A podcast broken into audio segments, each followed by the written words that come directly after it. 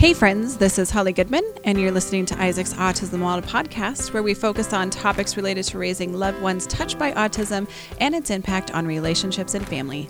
I'll be sharing some of my personal parenting experiences, raising my son Isaac, who passed away in 2007, as well as an entirely different parenting experience as I now raise my son Caleb, who never ceases to blow my mind with his beautiful autism perspectives. So grab a drink and join me as I interview this week's group of exceptional autism parents. Hi, um, I'm Jennifer Randy. I'm the Director of Advocacy and Family Support over at the ARC of Spokane. And I'm Jim Lane, and I am the Sexual Abuse Awareness and Response Trainer.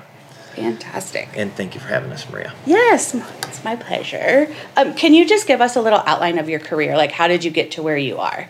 What all the steps that led up to where you are today? How much time do we have? As long as you need.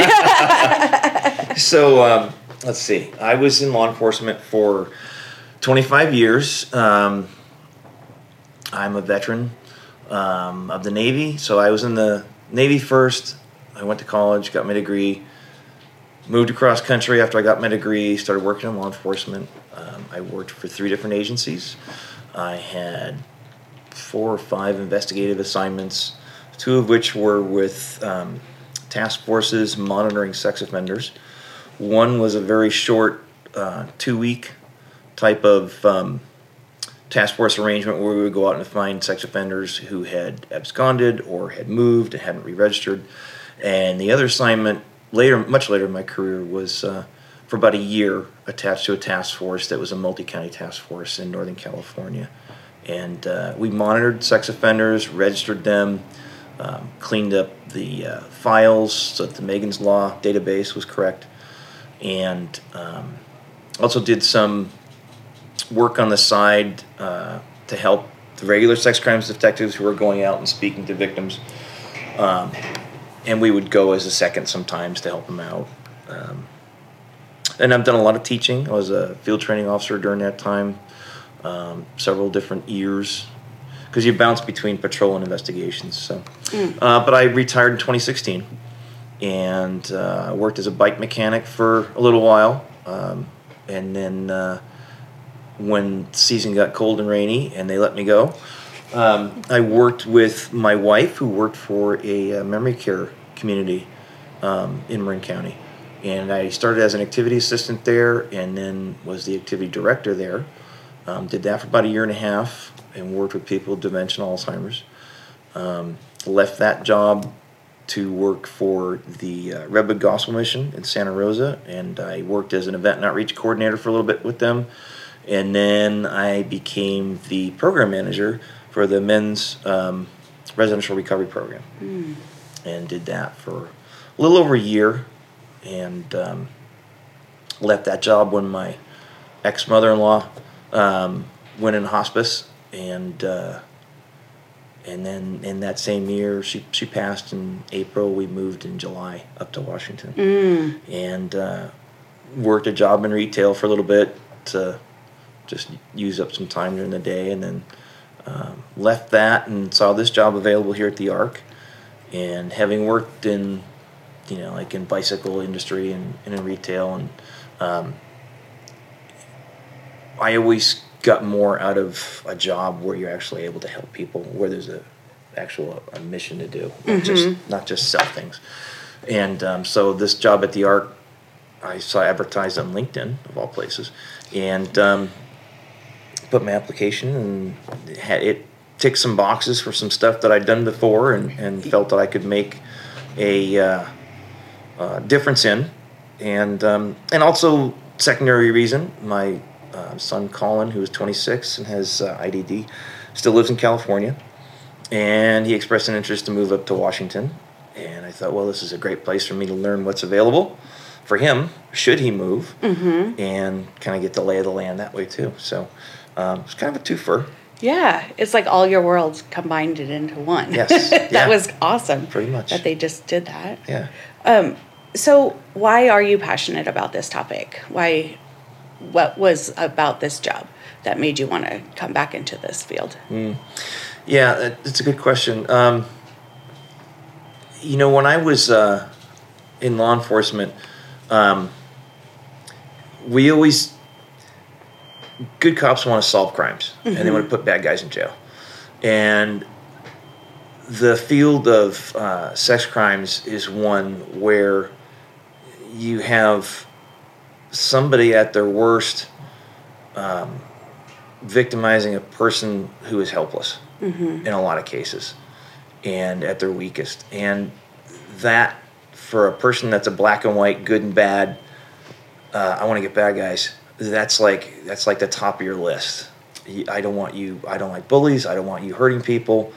Um, i just tell you a story a, a bully story what really started early for me and when when i moved across country um, we moved to Santa Rosa, and my first wife's um, sister, Tammy, uh, was born with cerebral palsy and IDD, and pretty severe. And um, but we, uh, when we moved to California, we she was visiting with us, and she wanted ice cream. So uh, my brother, who was out visiting us also, he and I took her down to the Baskin Robbins to get ice cream. We were walking from our car over to the Baskin Robbins, and this black Camaro comes by with some teenagers in it, and um, if you were to see Tammy, you would know she's disabled. It was very clearly present. And this car drove by us. These guys leaned out the window with squirt guns and just started squirting Tammy.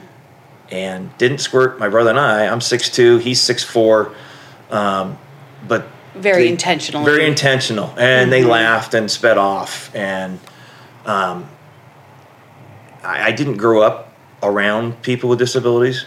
Nobody in my family prior to my own son um, or knowing Tammy. Um, but that was like a. Uh, it, I was very naive, younger, and wasn't exposed to a lot of different things. And when that happened, it was like this switch that flipped. That was like, I just want to prevent that from happening to anybody. It's just so mean, so cruel, so um, defenseless. Yeah, like, like yeah. it's yeah. And so Tammy was neat, neat, neat girl. I say girl, So even though she's my sister-in-law, and uh, you know, but still, she. Anyway, yeah, miss her. Uh, she passed away in uh, 2019 oh but yeah, so you know that's there's that, and, th- and growing up with my son and dealing with, uh, and I have three kids, four actually. One's my stepson, but um, Colin is my middle child from my first marriage, and um, a lot of ups and downs and dealing with um, schools and sports programs and uh, all kinds of things where the world is not designed for people with disabilities. And they are treated differently they're treated as an afterthought and um, and i've always tried to treat colin as if hey you're just like your brothers and sisters and i expect you to be able to do your own thing and take care of yourself. Mm-hmm. you know I, I, I never raised him to be well parts of me did before i realized that that was the wrong way to go as all parents do though. yeah like we just take it by the seat of our pants. Yes. Yes. Yes. And um, so just having having that background and knowing what I, I I would like people to know as a parent, having been through some of the things, not all of them related to sexual abuse or sexual Mm-hmm. assault, more related to communication and uh, um, just spatial awareness. Yes. Things going on, um, incidents they might be involved in, um, teaching them uh, awareness of, um, you know, their knowing to trust their own um, feelings. If situation if a situation feels wrong, it probably is wrong, Uh-huh. and there's got to be a reason Uh-huh. for it. So maybe you should stop what you're doing. So just teaching them, um, just how to be good by themselves without having mommy and daddy there twenty four seven. Yeah. So So n- not the similar thing, but I realized just how vulnerable some of our population is. Is I went to a concert at the Knitting Factory with um, a neighbor kid across the street who I adore, and he has got a very different taste in music than his mom does. But him and I align pretty well, so I took him and we had a blast. But with him being in a wheelchair, there was only one part of the knitting factory he can go to. We had to be the first ones in by an hour, the last ones out by almost an hour by the time everybody got out, and it was safe enough for us to push him through. And people would walk past him and just like grab onto his chair to kind of like move around him, and like that's a part of his body, and Right. you wouldn't go and touch anybody Yeah. else. And I didn't, and to You for treat, treat it like a piece of furniture. Yes, Yeah. very much so. And I was surprised by that, having not experienced it firsthand, right? And then uh, for him to get water, I had to go all the way across where like the main area was, but I had to leave him up there Right. because there's stairs to go down. Like, what if somebody takes him? Like, like what, what do I do? I like, Yeah. It was the most eye-opening experience ever. And he's fully verbal, like he can communicate, but can't defend himself. Right. And it never occurred to me how vulnerable you could be Yeah. in such a position. And I was like, okay. I was so paranoid. Mm. And then I became Mama Bear. I'm like, you don't need to be touching his chair. you know, so then my voice might have got a little bit louder throughout the night. That's what happens. So, Jennifer, why does the ARC feel like, out of all of the topics with DD and IDD, why would this one be one that they would focus a lot of their attention on and staff on? And why is this such a big purpose? Oh, thank you for asking that. Um, so the thing is, is with um, sexual abuse and people with intellectual and developmental disabilities, it's it's practically an epidemic. Um, so I, I believe they say what is it one in four One in four. one in one in four uh, people with an intellectual or developmental disability will be sexually abused. And I, I remember, um, so Jim and I, before we could, um, before he could do this training, and before I even I was allowed to supervise it, we had to go through a core advocacy training, and and it was amazing. It was really good. Um, and probably for Jim, it wasn't. I mean, I, I'm sure he knew quite a bit of that stuff. I, I know for me, it was inc- very, very eye opening.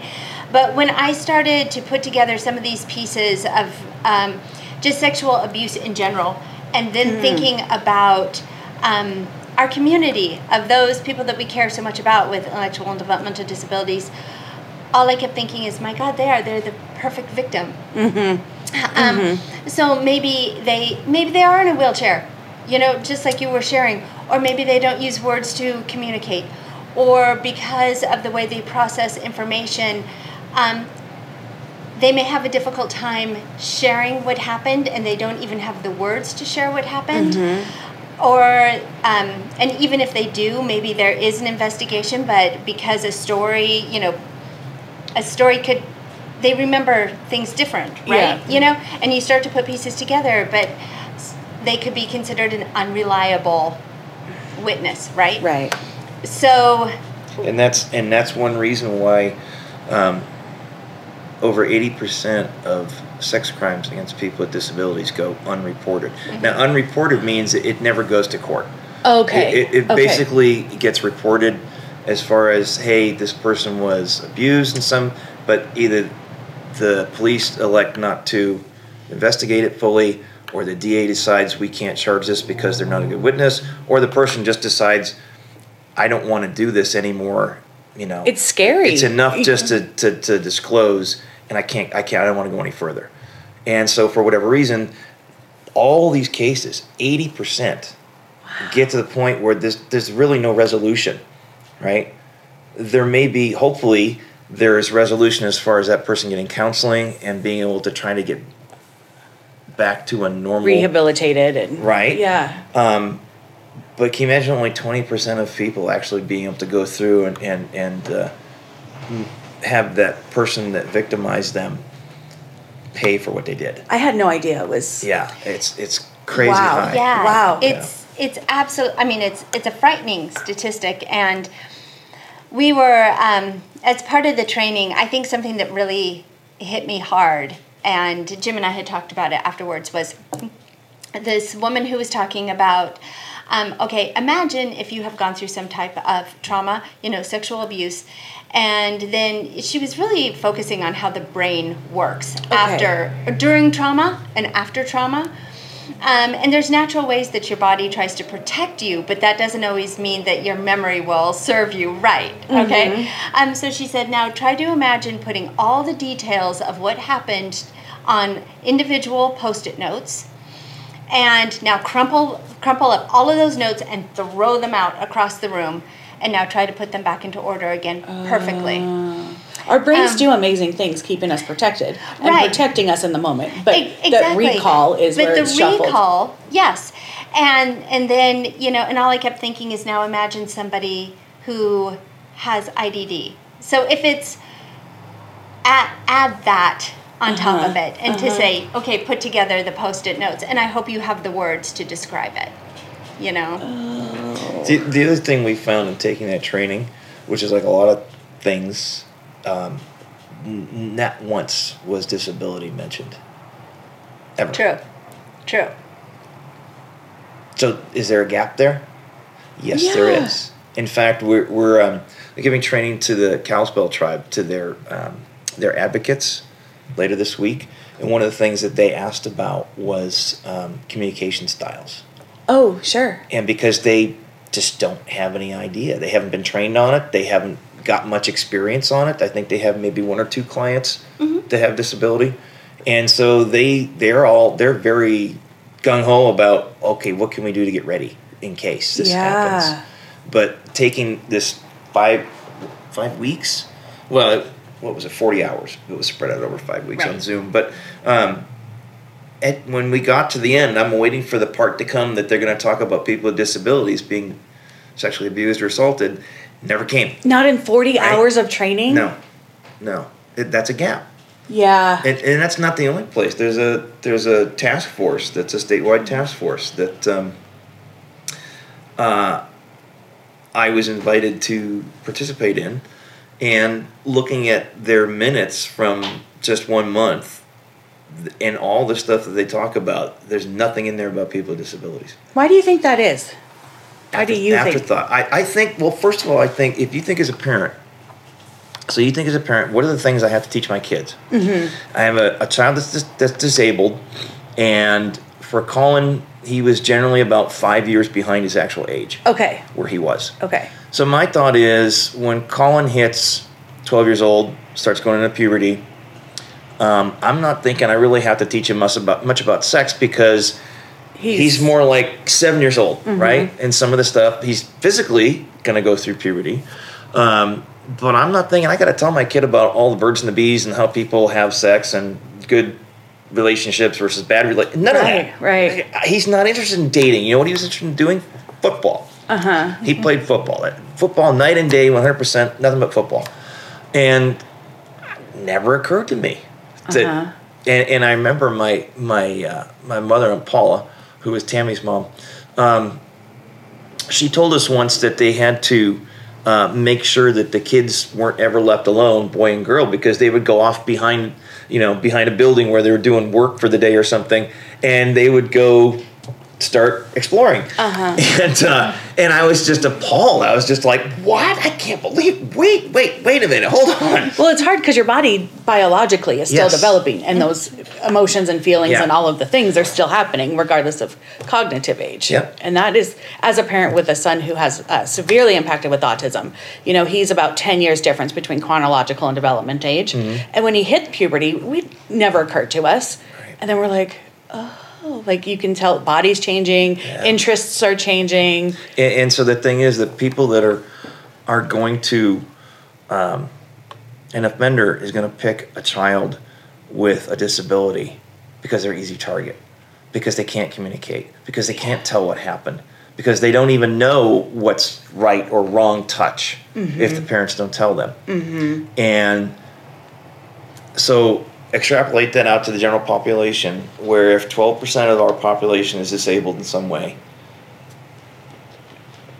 88% aren't? Mm-hmm. do they even have a relative that's disabled? Do they even know? Right. it just doesn't occur to you unless you have an advocate there that says hey guess what?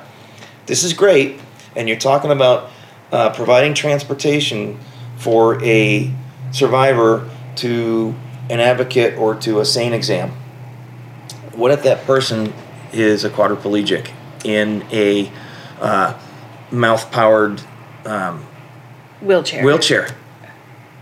Uh, then you have to get a bus. You Uh-huh. can't use an ambulance, I don't think, unless they got a, a, a, elevator on the side. So now you got to get a bus. Who's going to bring the bus? Are they going to stay there the whole time? Are they going to go back? Then they're going to have to come back. How do you schedule that? Has anybody thought of that? Or are you just going to wing it? What happens is we usually wing it.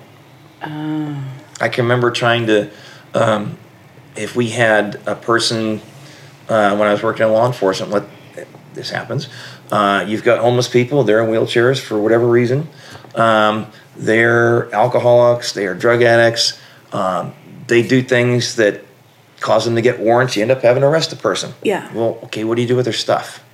How do you get that person to jail? Do I want to take them out of the wheelchair and put them in my car and then put the wheelchair in the back? Right. Am I even able to do that? Um, do I have? Is it better to get an ambulance? There's all these things you have to think Mm-hmm. of, and maybe in some jurisdictions they've already thought that through and they have a procedure to do that. Right. Hopefully they do, but in most cases, um, like what we're finding here with the going through our advocate core, we know everything about if you or I or Jennifer gets assaulted and all Uh-huh. the things we're going to do after the fact. But what if the person has a disability? And what if they can't talk? And what if they have, if they need, um, if they only communicate by drawing pictures or by Mm-hmm. using a, uh word screen?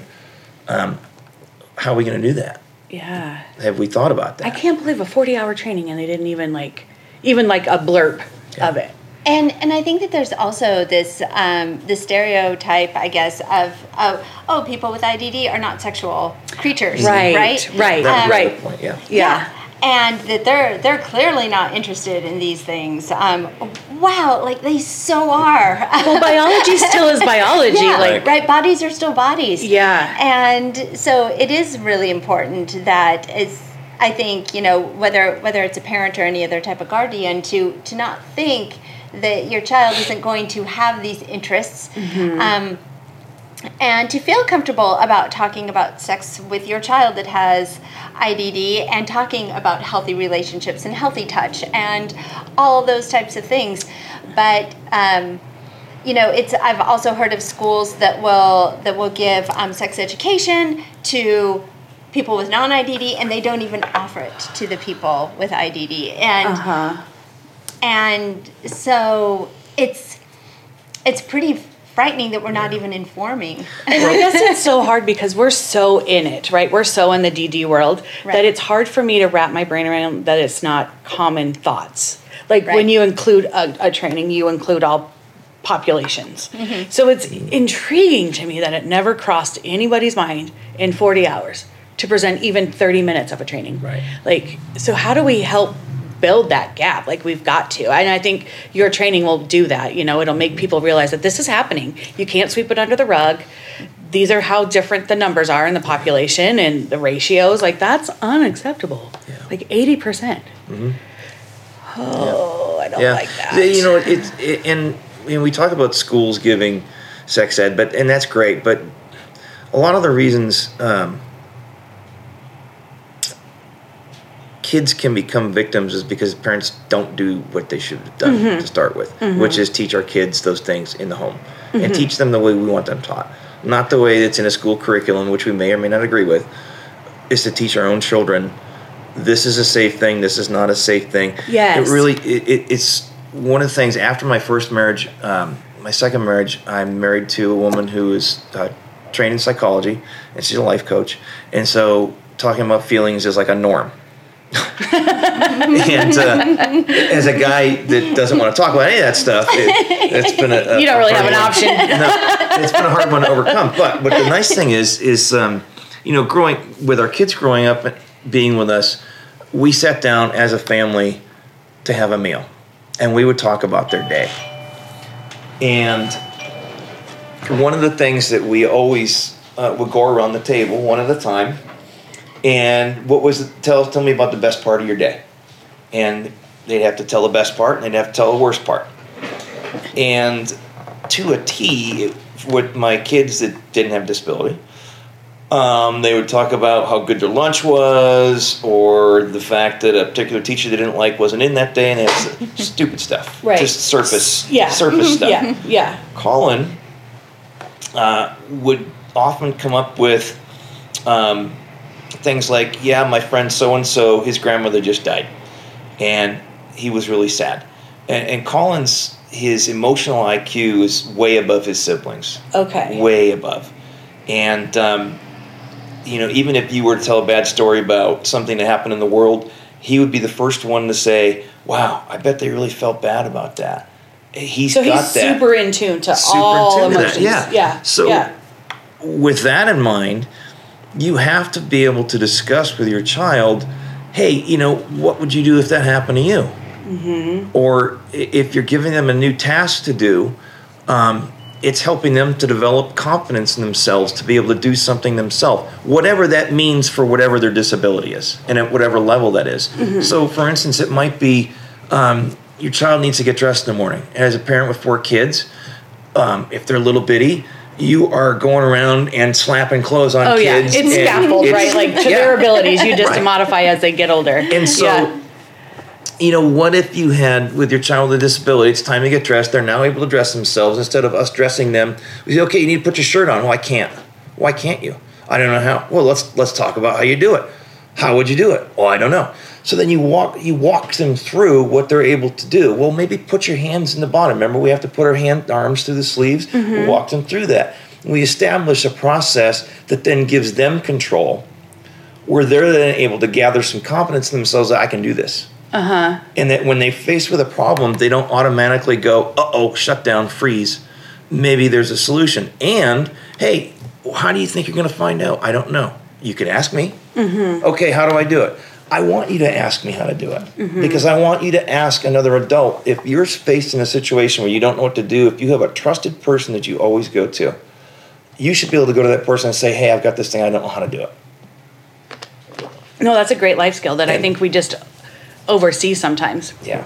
And, Especially and, when parenting. I mean, it's so much easier to get them dressed I'm than it king of is to slow down Yeah. and walk through the steps. Like, yeah, like they, I, they bring out, you know, they put the underwear on over the pants, and Yeah. the, the shirt's on backwards, and it's the wrong color, and And you've got five matches, minutes and you got five minutes to get out. Yep. You were late three days in a row, and this is going to be day number four. Yep, yep. And uh, it's just, yeah, I've been there, done that. I've, I, the stress is real, and it wasn't until my kids were all in their teens that I really slowed things down and tried to. I I had an understanding then that, especially with my wife's help, that he is able to do a lot of things. And my first thought was, I'm just going to do it. And her thing is, no, he's capable of doing that.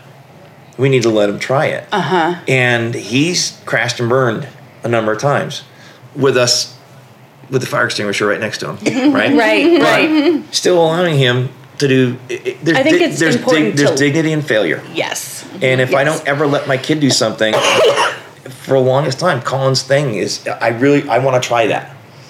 All right, d- dude, it's just not your strengths. You know, it involves math and this and that. You, you're not. Try to gently tell him. You, it's just it's not maybe the, your best thing. I got to try it. I really want to try it. Uh-huh. And he's been through a number of things in different jobs where he's lasted two days and then. I mean, he worked at Safeway for eight years. Um, and one of the jobs he really thought he would like to do because he was sick of bagging was to work in a deli. Well, imagine the deli at lunchtime, Right. and somebody comes in with an order for six sandwiches. All of them are different, and they're in a rush. Take a kid with IDD who works at one thing at a time. He's and methodical, I'm sure. methodical. Yes. And and then he's going to go. What was the second one? And have somebody screaming in your face. I've got to get out of here in five minutes. Mm-hmm. It, it, that's outside of his ability. Yeah. Clearly outside, and and not. There's a point to letting him try, and there's another point to. I don't want to put him in something that's guaranteed failure.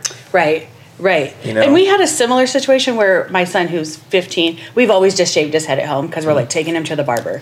Like the sensory input, the Yeah. noise, like all of it. We're like, we're just going to shave his head. And the first couple of years, I mean, we're talking like under the arm, like one person shave because it would be the only way, right? Yeah. And then so we found a local barber at, um, I think it's called The Yard in Kendall Yards. And mm-hmm. he specializes in special needs haircuts. So Really? he'll open up before, he'll stay open late, he'll open on Sundays and take as long as he wants. Josiah sat there and got his hair faded oh, and edged nice. up the Yes. first time. I'm like, well, but it's that we just didn't think he was capable. We didn't Yeah. want to put him in a situation that we are like, this is going to turn into a shit show. Right.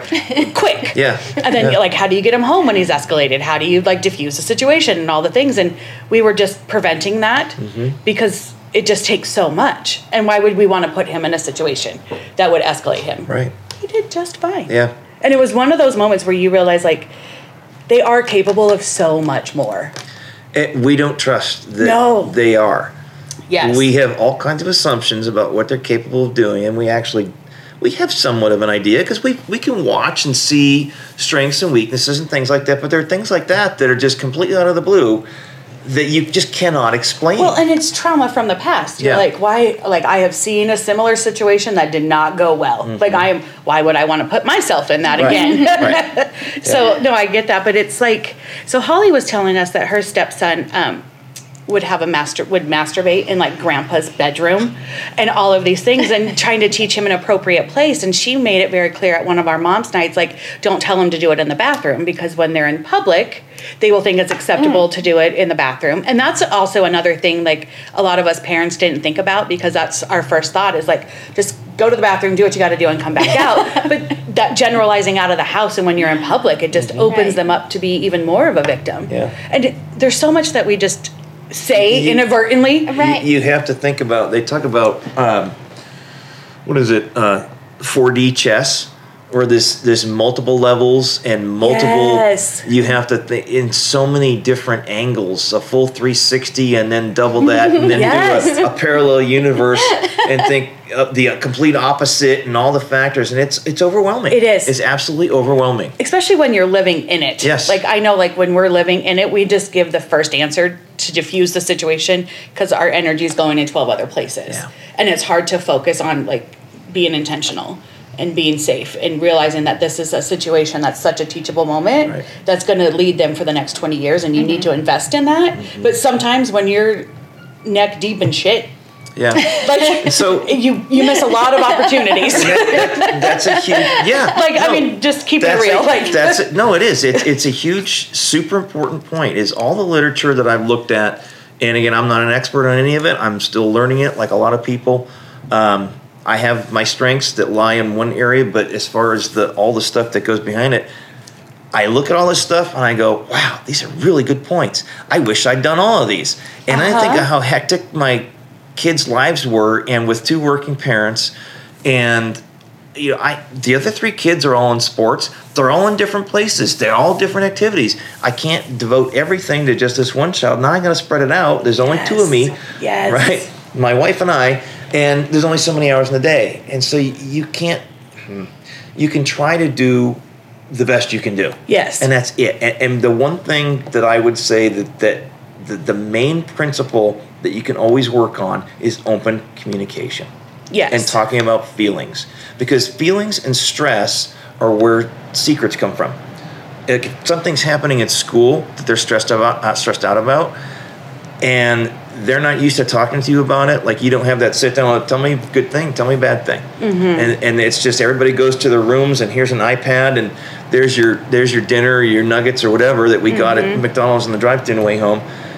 You're gonna- never gonna know what your kid's going through. Mm-hmm. And so if, if you establish that just the being able to communicate with whatever your child's communication style is and knowing knowing that child so that when something off happens that you you're then your radar is like, "Oop, what's that about?" So would you uh, con- attribute that to being a sign to watch out for, as like a change in behavior? Yes. Say if there was a situation that occurred, like what are some signs that parents and car- uh, caregivers could look for? Sure. Um, and it, it, as we talk about communication styles, let's say your your child is very verbal, normal communication styles style. Suddenly they come home and they don't want to talk to you at all. Okay. Now that could be just because they turned thirteen too, right? And the feeling might be So- mutual at that moment.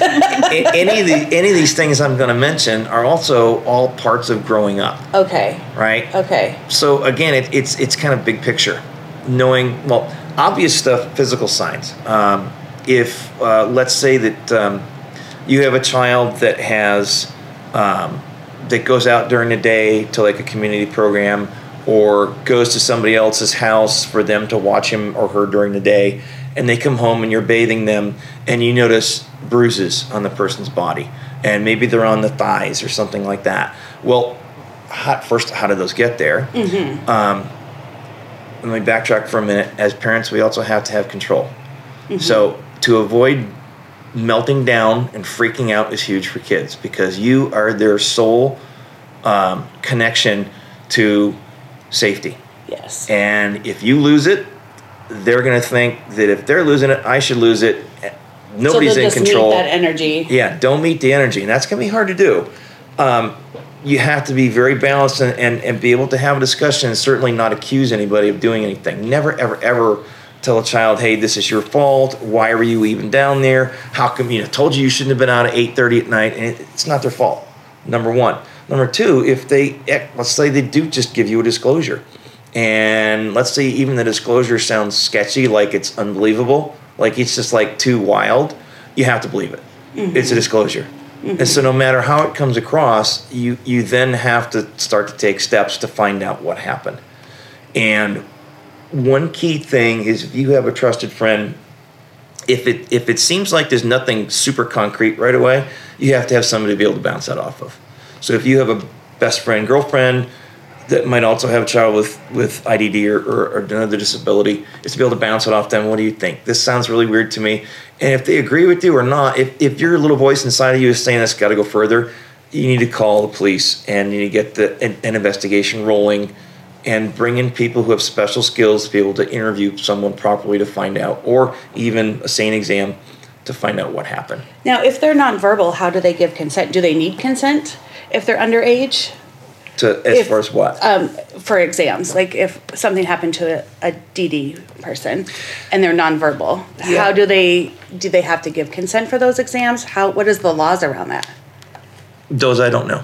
Okay, fair. Yeah. Yeah. I, I don't know. In California, it's different from Washington, so Sure.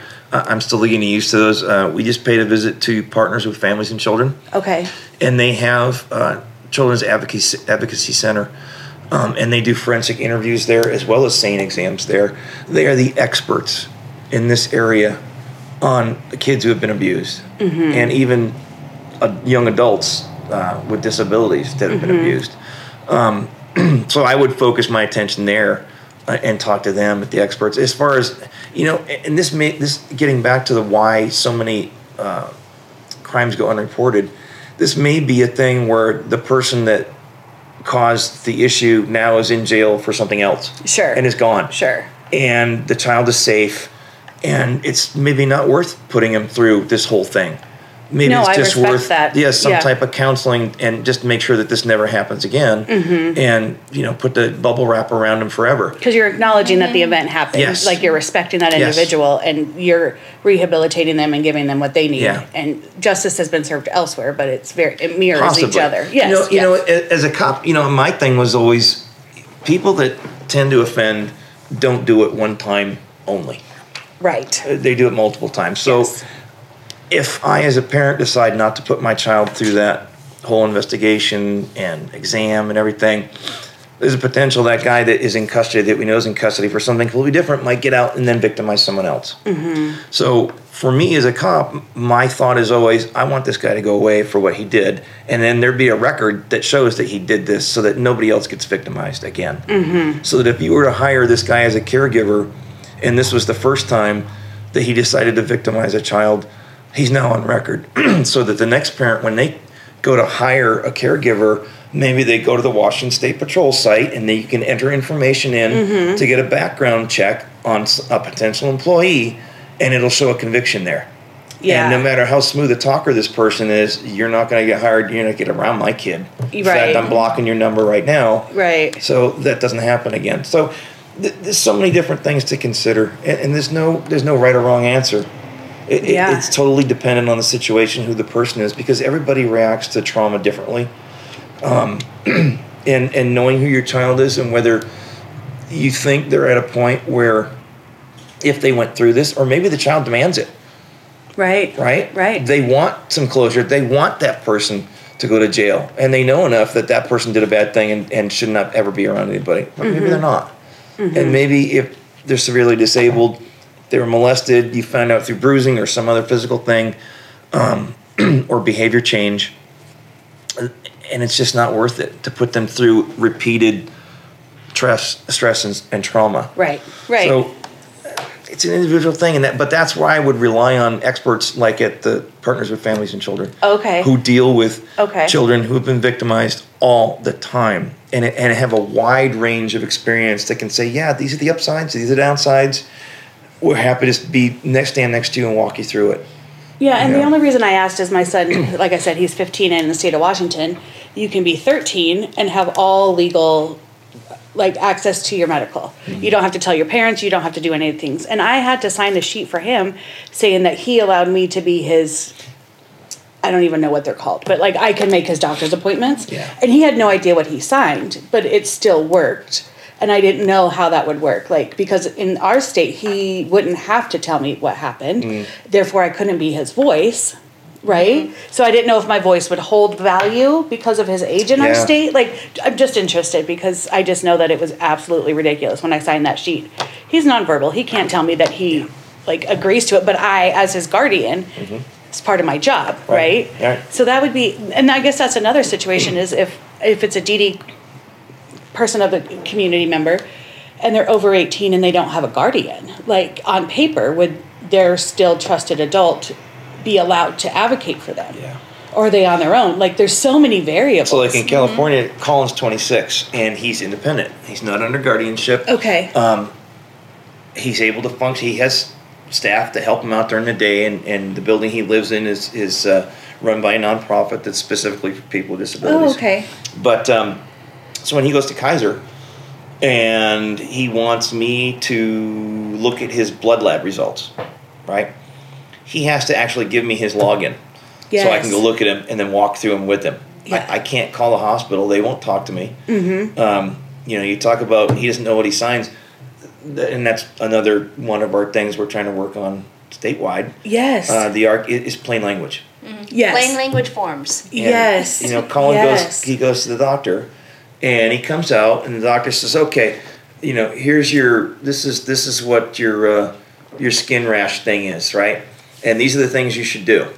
And his reading level is not super high, Mm-hmm. and they've got medical terms on there and stuff I don't understand. You know, and he'll ask me, "Dad, I don't," know," and then I'll ask him to sign it that he received this. Like, you Yes. acknowledge da da da da, right? Yes. he doesn't know what he's signing, and he's not allowed to have a staff person come in and, and sit there. And, and I said, Well, can you ask the person? He said he's asked the medical staff if they could read it for him. They can't. They're not allowed to. Right. Or they won't. I don't know which. And um, so that's very disturbing to me. Mm-hmm. You know, and the plain language thing is huge because there's stuff you and I will get that we're like, uh, What am I signing? But, and we have the Right? schema to know how to Google things, how to ask questions. Right. Like we have those skills already, and then to be in a doctor's office, which is already intimidating, right? Like you already know you're going in with some deficits, and then to leave, you don't want to feel even more embarrassed by not understanding. So mm-hmm. you put on such a mask for some of our population, Right. and then they're like, "I have no idea what just happened, but I couldn't show any more vulnerability." So that's oh, that makes me so sad. Yeah, and well, actually, I've, I have been learning quite a bit because when I recently went to the doctor and, and they did a test and they said, okay, well, we're going to be sending you the results. And I said, great, will it be in plain language? And and she looked a little bit lost and she said, probably not Right. and and and then said but if it's serious or anything like a doctor will call you and follow up and i and i did laugh and i said might actually just want to think about giving test results in a way that's like meaningful to the person that's receiving them You would think. like you shouldn't need an Oxford dictionary to Right, figure right. out that And you have what the flu. what does this mean if this and, and does my child even know what a less than or greater than Right, symbol right, yes. means There's And so much they- being implied. yeah Yeah. Yeah. so yeah, that's a big thing And so we were talking about what are some possible signs and, and a lot of it comes down thousands of possible signs Sure. and none of them the same uh, it's things out of the ordinary in things that should pique your interest and attention and, and make you start to dig into what's going on like your parent radar just goes yeah, up. for sure. Yeah, I mean, if, if you've got a if you've got a child that uh, um, is in a wheelchair, for instance, and very well adjusted and happy and and moving around and doing things, and then suddenly they stop being communicative and they start ramming people with their wheelchair, or they don't want to give hugs anymore. Um, they're sensitive about going on a particular bus anymore. They don't want to go to a particular class anymore. These are things that should be a little red alert to you to go, wow, wow, what happened? How come? Mm-hmm. It could be something as simple as it's a new subject in math and it's confusing to them and they can't do it Mm-hmm. and they just don't want to go. Or something else could happen. Which is where that line of communication being open Yes. is so valuable. Yeah. Because they could just tell you. Yeah, uh, well, uh, I have a for instance. I had uh, one of my son's um, special ed teachers. Uh, he came home one day and he said, "Mr. So and So wants to go on a hike with us." And I go, "Do you guys always go on hikes with him?" Well, no, but it's it's springtime and, and there's a hill right behind the school and they wanted to take the kids up. And I go, well, "What do you think about that?" I put the ball in his court. What do you think about that? And he said, "Well, it's I think it's okay."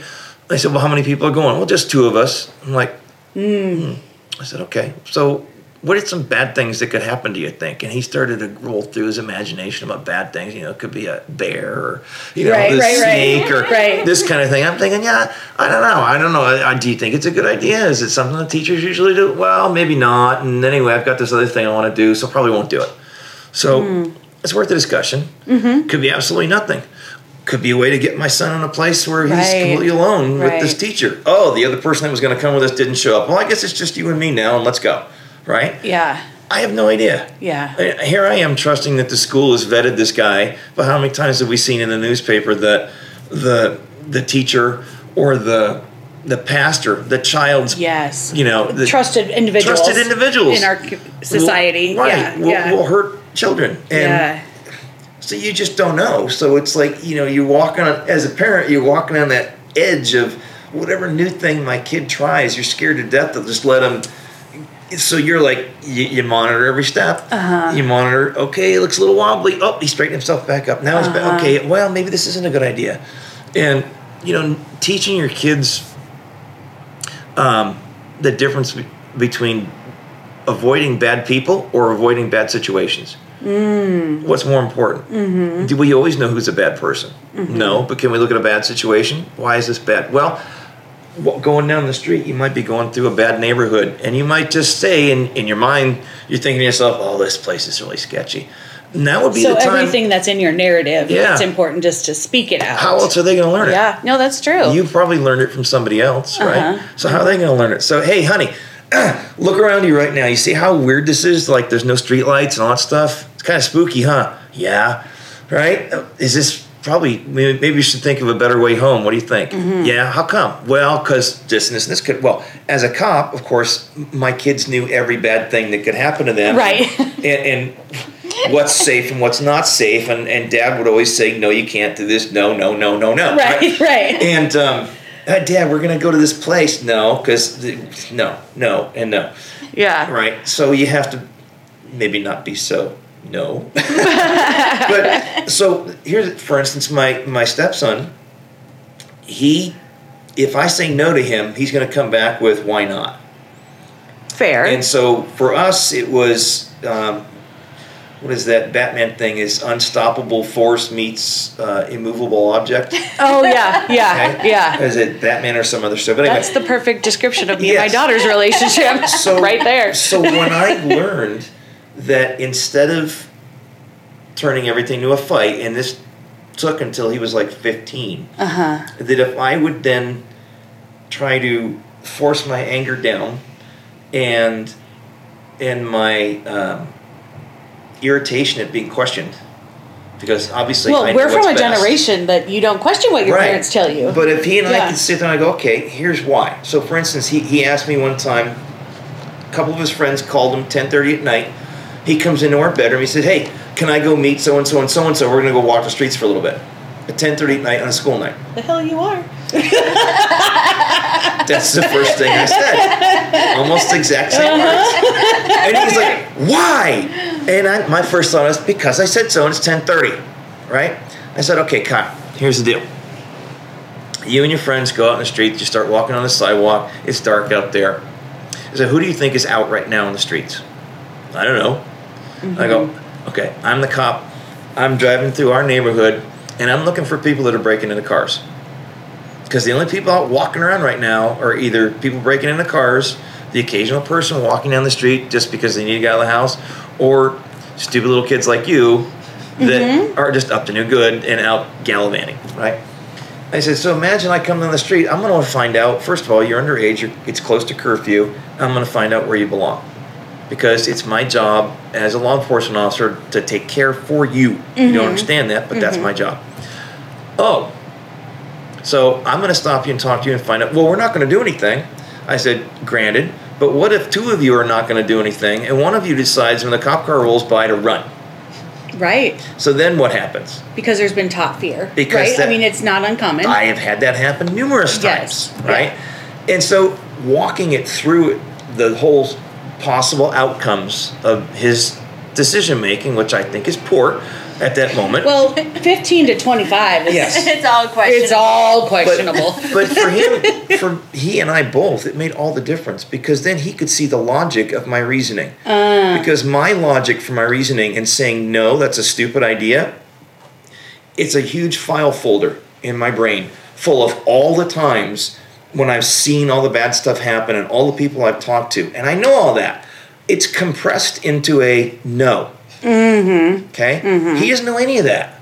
yeah. He doesn't know what you've seen and He what you've experienced. Right, right. And, and, but I have also been 15 years old, and I have also been sneaking down streets. Oh, and it's yes. fun to hide and all this Oh, stuff, yes. right? So, being able to give him the benefit of that experience. So, okay, now that's a finger air quotes normal child, Uh-huh. a child with disability Right. who who doesn't have what Kyle has, who it's harder for them to understand, who they communicate differently, how they think differently, Right. their decision making is different. We let them do certain things, we don't let them do certain other things. They reach a certain point in their age when they want to be more independent. Why aren't we letting them be more independent? How come my friends at school get to do this and I don't? Mm-hmm.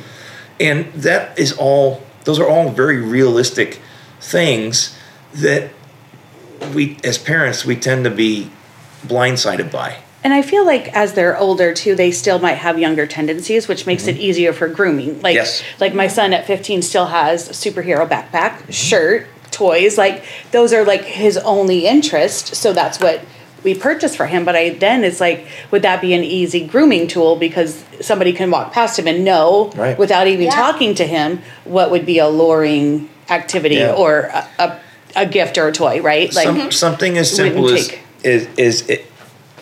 I'm a person that wants to offend. I've offended before. Nobody's ever caught me. Right. Where do I go to find an easy target? Well, I'm going to go down to the mall and I'm going to go to mm-hmm. the food court mm-hmm. because that's like Kid Central. Mm-hmm. And let's see, keep a secret and don't tell your mom or dad because you know I'll come and kill your dog Yeah. or whatever. Yeah. Right. And and then knowing what's also appropriate for kids to disclose to, to strangers. You know, don't tell them you, your parents live at X one two three Main Street, Mm-hmm. right? And then I have two dogs and three brothers, and we drive a red van. right. So right. all a guy has to do to drive around the neighborhood and find the place with the red van, and boy, I know where you live now. And I think this is so important because we just assume, I think, as parents, right, that our kids know right from wrong already Mm. because we've already known it. And I, I know that as a parent, sometimes I forget what my kids don't know because I just, we're so busy. Yeah. You know, like we just really miss those. So you are offering this as a training, is that right? That's right. Yes. So we are hosting two separate events one for parents and one for educators. Mm-hmm. Right. So the parent one is how long? Um, it's generally an hour to an hour and a half. Okay. Kind of depends on where the conversation goes, Sure. uh, the kind of questions we get. Okay. And um, the teacher one uh, should also be an hour. I do two basic ones. I, one is a three hour course, Okay. and it's designed for professionals. Um, it has CEUs attached to it. Um, the one for parents, it, the, I don't think three hours is necessary. Um, I think an hour is, is good enough to get across what we have.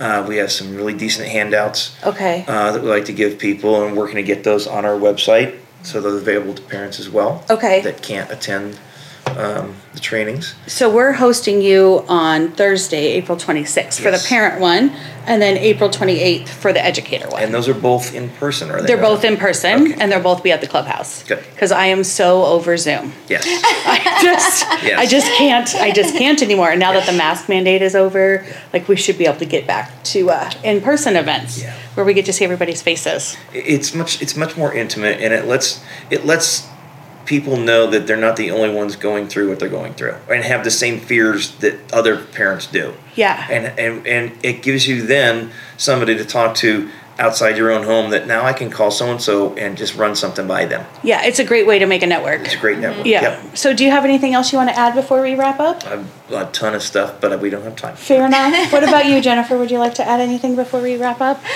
Um, no, just so in, incredibly thankful for the opportunity to share this. So April is um, National Sexual Abuse Awareness Month, um, and so. Uh, we, we do definitely invite other you know organizations that work with people with intellectual or developmental disabilities um, to call us if, you- if you want this training um, let us know jim um, so jim might uh, might kill me after this, after this but um, he he is actually really good at customizing a training Awesome, awesome. Well, I appreciate you guys sharing your day with me and spending the time. This is an important topic that a lot of us just kind of wish we could sweep under the rug, but we can't. And the the numbers are astounding. Like mm-hmm. that, my heart has been in my feet since you said that. So I appreciate you. It's very important that we get parents some knowledge in a spot that we don't have access to a lot of like you said they don't even teach it in schools so let alone having material for parents so i appreciate you so much for doing what you're doing and helping change the lives of our community members so Thank you. thank you for being here guys Okay. And that's it for now. If you want to be notified of our next podcast release, be sure to hit subscribe. And just remember, we're all in this together, so find your tribe and hold them tight.